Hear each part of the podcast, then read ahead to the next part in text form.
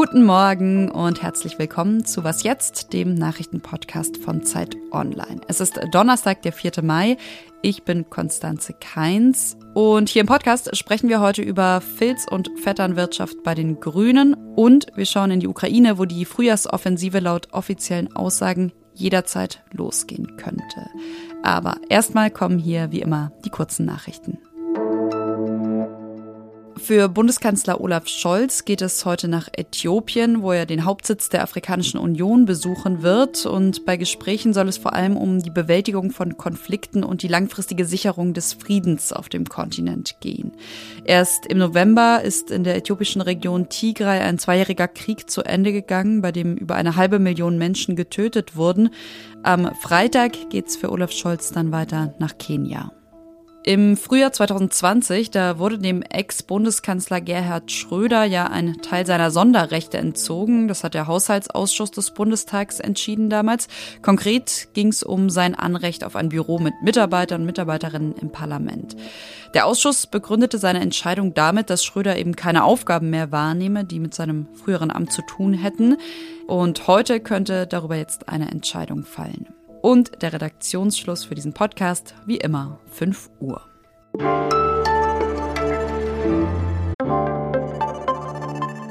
Werbung.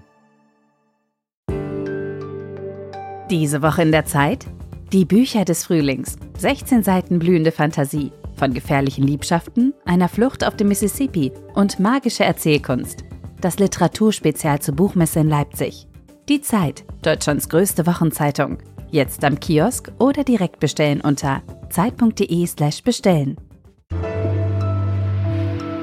Juliane Seifert, Benedikt Zimmer oder Dr. Angelika Schlunk. Sagen Ihnen diese Namen etwas? Ich bin ganz ehrlich, ich kannte sie vor so einer Stunde noch nicht. Alle drei sind Staatssekretärinnen und Sekretäre und naja, deren Namen kennt eben normalerweise kaum einer. Aber der Name eines Staatssekretärs ist im Laufe der vergangenen Woche doch ziemlich bekannt geworden. Patrick Greichen, Staatssekretär im Wirtschaftsministerium oder einfach Robert Habecks wichtigster Mann. Jetzt aber wird Greichen für Habeck zum Problem, und zwar, weil ihm Vetternwirtschaft vorgeworfen wird. Er musste nämlich einräumen, dass er seinen Trauzeugen für einen Top-Job bei der Energieagentur DENA mit ausgewählt hat. Was jetzt?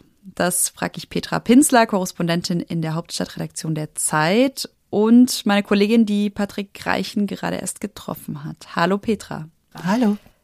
Äh, lass uns mal damit starten, wer Patrick Reichen überhaupt ist. Also klar, Staatssekretär, aber warum ist er so wichtig für Habeck? Er ist einer von den wenigen Menschen in diesem Land, die wirklich wissen, wie die Gesetze sind, die bei uns die Energiepolitik bestimmen. Und er ist zum Zweiten deswegen wichtig für den Habeck, weil er eben ähnlich wie Habeck ähm, ganz überzeugt ist, dass wir die Klimakrise schneller bekämpfen müssen, dass die Energiewende jetzt aber wirklich schnell angegangen werden muss und deswegen weiß, an welchen Schrauben man da drehen muss. Und wir sind jetzt in einem halben Jahr, wo viele dieser Energiewende-Gesetze durch den Bundestag müssen und die sind da noch nicht durch. Und wir wissen, wie sehr sich die Ampel zerlegt und zerstreitet streitet über Details. Das heißt, da ist es schon gut, wenn, wenn man im Ministerium einen Fachmann hat, der dann eben dagegenhalten kann. Hm, jetzt ist dieser Fachmann aber leider zu einem Problem geworden und es gibt ja noch mehr Vorwürfe gegen Greichen. Also seine Schwester und ein Bruder arbeiten bei einer Forschungseinrichtung, die Aufträge aus dem Wirtschaftsministerium bekommt. Und überhaupt muss man ja sagen, arbeiten im Dunstkreis von Habeck viele Grüne, die sich schon lange kennen. Wann ist das ein Problem und wann nicht? Lass uns vielleicht mal mit der Schwester starten. Da muss man sagen, die ist nicht von dieser Regierung berufen worden, sondern tatsächlich noch von dem konservativen CDU-Politiker Peter Altmaier, der vorher Wirtschaftsminister war. Dann gibt es den Vorwurf, dass er verschwägert ist mit Michael Kellner, der auch Staatssekretär ist. Das ist allerdings keine Neuigkeit. Das hat das Ministerium ganz am Anfang schon öffentlich gemacht, allein um auszuräumen, diesen möglichen Vorwurf, dass da Familienbande dazu geführt haben. Das sind beides Leute, die eben lange in der Szene sind und die beide eben dann ins Ministerium gerutscht sind. Der dritte Vorwurf ist, dass Familienangehörige von Patrick Reichen im, im Öko-Institut arbeiten, einem Institut, das lange schon in der Bundesrepublik Studien macht. Auch das haben die am Anfang offengelegt. Und dann gibt es den letzten Punkt, und da wird es jetzt wirklich schwierig ist, dass Patrick Reichen seinen Schwager mit vorausgewählt hat für den Job bei dieser sogenannten DENA, dieser Energieagentur, und dann dem Aufsichtsrat der DENA empfohlen hat, naja, der ist auf Platz eins, der wird das schon gut machen. Und das darf nicht sein. Jetzt betont die Opposition ja laut, dass Habeck ohne Greichen besser dran wäre. Äh, und der Wirtschaftsminister selbst sagt, ach, eigentlich ist der Fehler doch geheilt. Und zwar, weil mittlerweile ja gar nicht mehr klar ist, ob Patrick Greichens Trauzeuge den Job bei der DENA wirklich bekommt. Der soll nämlich wahrscheinlich neu ausgeschrieben werden. Äh, ja, ist der Fehler damit aus der Welt? Was sagst du? Wenn nicht Neues rauskommt, dann wird rechtlich man dem Minister und dem Ministerium schwierig etwas vorzuwerfen sein. Ein Geschmäckle bleibt an der Sache unbedingt. Es ist nur tatsächlich politisch im Moment schwierig für, für Habeck, sich wegen dieser Sache von Greichen zu trennen, auch weil der, das muss man glaube ich auch dazu sagen, in der ganzen, in dem ganzen letzten Jahr, als wir diese ganze nicht Energiewende, sondern Energiekrise hatten, unverzichtbar war und mit dafür gesorgt hat, dass wir durch diesen ja doch sehr schwierigen Winter gekommen sind. Mhm. Und was sagt Greichen selbst zu der ganzen Sache? Du hast ihn ja getroffen. Er sagt, er kann heute nicht mehr erklären, wie es zu dem Fehler gekommen ist. Ich habe ihn erlebt als einen Mann, den das schon alles ziemlich erschüttert. Was mich ein Stück weit erschüttert hat, ist, dass die Grünen, die wissen, in dem Augenblick, in dem sie in der Energiewende ernst machen und ja dann massiv auch gegen Interessen von fossilen Industrien angehen, dass die nicht so viel politische Klugheit äh, besessen haben, zu wissen, dass sie sich dann in anderen Punkten wirklich unangreifbar machen müssen. Danke, Petra. Danke.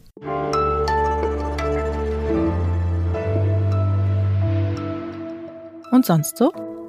Heute hier nur eine kurze Meldung, dafür eine Sensation, zumindest für alle Meeresbiologinnen und Feinschmecker unter ihnen. An der Küste von Mecklenburg-Vorpommern ist eine dort bislang unbekannte Krabbenart aufgetaucht, die Blaukrabbe. Ihr Fleisch gilt als Delikatesse, die Usedomer Blaukrabbe aber landet jetzt erstmal im Museum. Okay, trauriges Ende dieser Nachricht. Ein Spaziergänger hat sie nämlich tot an der Küste gefunden.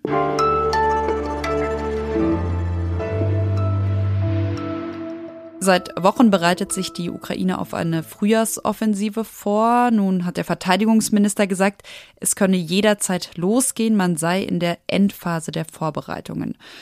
Und der Chef der russischen Söldnergruppe Wagner sagt sogar, dass die Gegenoffensive schon begonnen habe über die Frühjahrsoffensive und vor allem darüber, vor welchen Problemen die ukrainische Armee gerade steht, möchte ich sprechen und zwar mit Denise Trubetskoy, äh, berichtet für Zeit Online aus Kiew. Hallo Denise.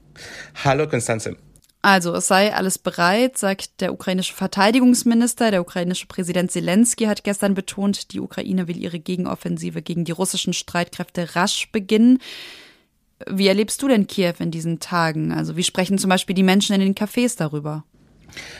Es ist eine sehr komische, vielseitige Stimmung, muss ich sagen. Also einerseits es herrscht hier wirklich tolles äh, Frühlingswetter und was zum Beispiel die, die Restaurantbesitzer mir erzählen, ist, dass sie die besten Einnahmen nicht erst seit Kriegsbeginn, sondern sogar seit Beginn von Covid haben. Gleichzeitig, wenn man wirklich in diese Gespräche reinhört, die man äh, in Cafés führt, da geht's um den Krieg, da geht's um Verwandte, um Freunde, die jetzt an der Front sind oder jetzt dann gleich an die Front geschickt werden werden.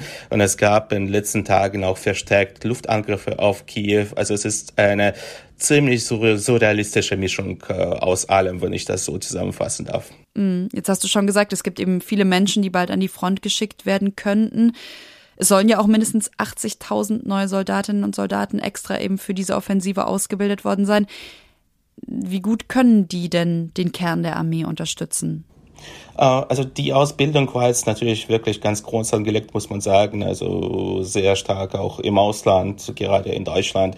Aber das Problem ist natürlich, dass also eines der Gründe, warum die Ukraine so gut äh, da stand, war eben, dass dieses, dieses System der sogenannten operativen Reserve so gut funktioniert. Also es geht wirklich um Hunderttausende von Menschen, die bereits eine Kampferfahrung insbesondere im Donbasskrieg hatten, die wirklich wussten, was sie, was sie machen sollen. Und es ist jetzt natürlich eine Weile vergangen und neue Menschen, die es vielleicht auch gar nicht äh, einen, einen regulären Wehrdienst hinter sich haben, die müssen teilweise wirklich von null an quasi ausgebildet werden und das, das braucht natürlich viel mehr Zeit. Was würdest du denn sagen? Wie ist der Zustand der Armee jetzt?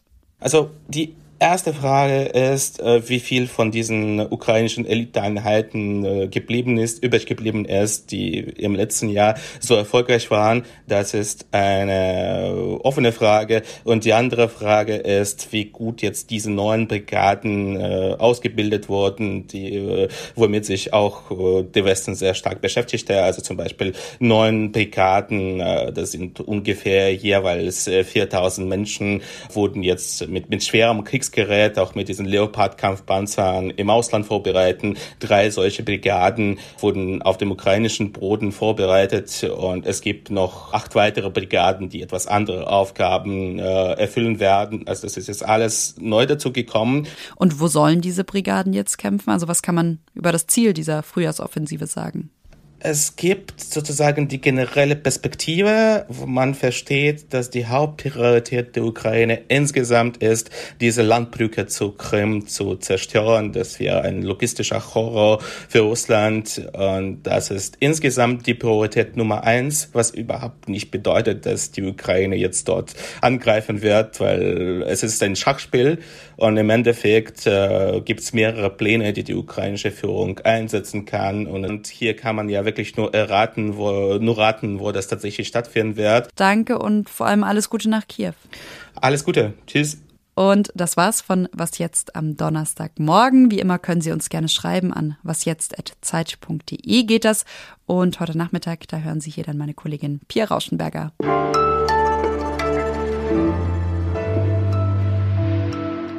Also es war Luftalarm und jetzt ist es zu Ende gegangen. Also ist alles gut. Also ich wollte nur sagen, dass ich jetzt die, die Aufnahme kurz äh, unterbrechen musste.